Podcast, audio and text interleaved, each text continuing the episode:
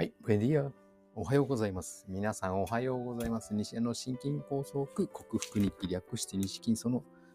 324回目かな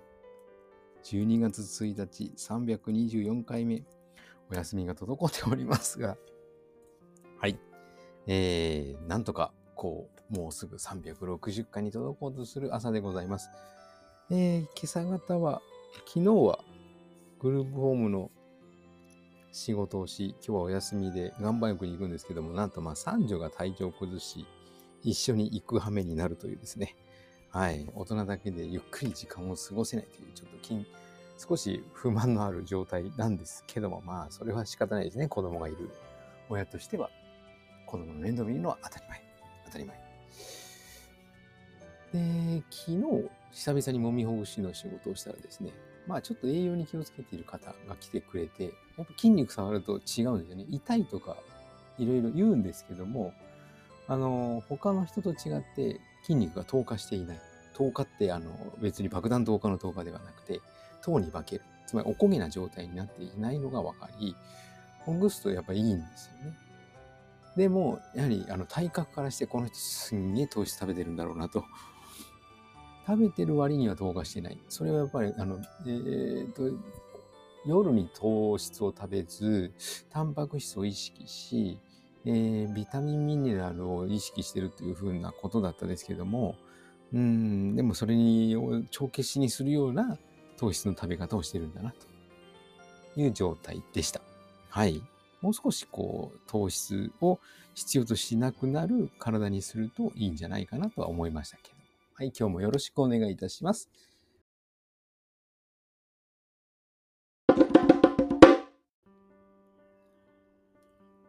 はい、改めましておはようございます。健康運動指導士、理学療法士、そしてお笑い療法士の西田隆です。今日のテーマは、深部体温コントロールにえ用いるというか、深部体温コントロールに適している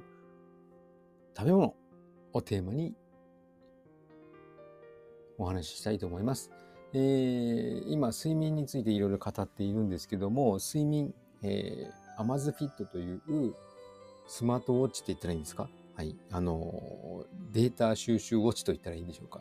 それを用いるようになって、睡眠の質がちょっとずつ上がってきてますね。昨日は6時間寝ていないんですけども、えー、平均睡眠スコアの点数がほぼ80点。入眠戦時が平均6時間以上で正常。深い眠りも2割近くて正常。レム睡眠も2割ぐらいで正常。うん。起床時間がちょっと早いよというふうな警告を受けておりますが、はい。まあまあいい感じになってきていますね。やっぱり意識すると変わるんでしょうね。はい。で、おうん。平均睡眠時間70。はい。月単位で見ると、ちょっと、もう、いまいち、深い眠りが少ないかな。とは、目が覚める回数も、入眠時間、起床時間早いっていうふうに言われてますけど、入眠戦時が6時間以上なので、まあまあ、みたいな感じですね。はい。はい。じゃあ、その深部体温を下げれば、はい、眠れるということなんですけども、じゃあ、体昨日お伝えしたように体温は上げると体温が上がると下げようとする能力機能があるということなので深部体温を寝る前に上げればいいんですよ。寝る1時間2時間前。じゃあ寝る1時間2時間もうちょっと前お産に遡ってもいいんですけど寝る前に行うことといったら夕食をとることですよね。で体温を上げる食べ物を食べればいいわけででましてや胃の中深部体温ですからそれを上げればいいわけです。冷たい食べ物ではなくてもちろんあったかい食べ物を食べればいい。もうこの時期だと鍋ですよね。あと夏だったら、もう暑いと汗をかくわけで、汗をかく食べ物といえば辛いもの。担々麺だとか麻婆豆腐だとか、担々麺は本当はね、えー、麺類で炭水化物ですからあんまり進めたくないんですけども、キムチ。カレーも実は炭水化物の塊なんでおすすめしたくはないんですけども、えー、まあ、スパイスの入ったもの、唐辛子や山椒、キムチ、ああれ唐辛子や山椒などが入ったもの。本当は、えー、炭水化物があまり入ってない鍋がいいと思います。昨日はラジオですき焼きの話題になっておりましたけど、すき焼きはだいたい砂糖をふんだんに使うので、我が家はだいぶ遠慮するようになりましたね。はい。辛い食べ物で温度差を作る。一旦上げて、この体温を下げようとしたその能力というか機能を使って落ちてきた頃に入眠する。それがいいと思います。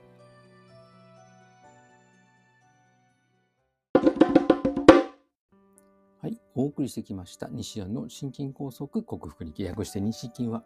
健常者や子どもたちに運動パフォーマンスの向上と健康の促進を運動指導と栄養指導の両面からサポートする健康運動指導士心身に障害を負ってしまった方々に医学的リハビリテーションを施す理学療法士、そして癒しの環境を提供し、安心安全なほっこりした笑いを引き出して、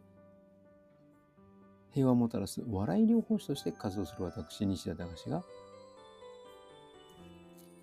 え、1回、2021年に打ってしまったコロナワクチン1回のせいなのか、それともコロナワクチンを多数回接種している方々に囲まれて仕事をしているせいなのか、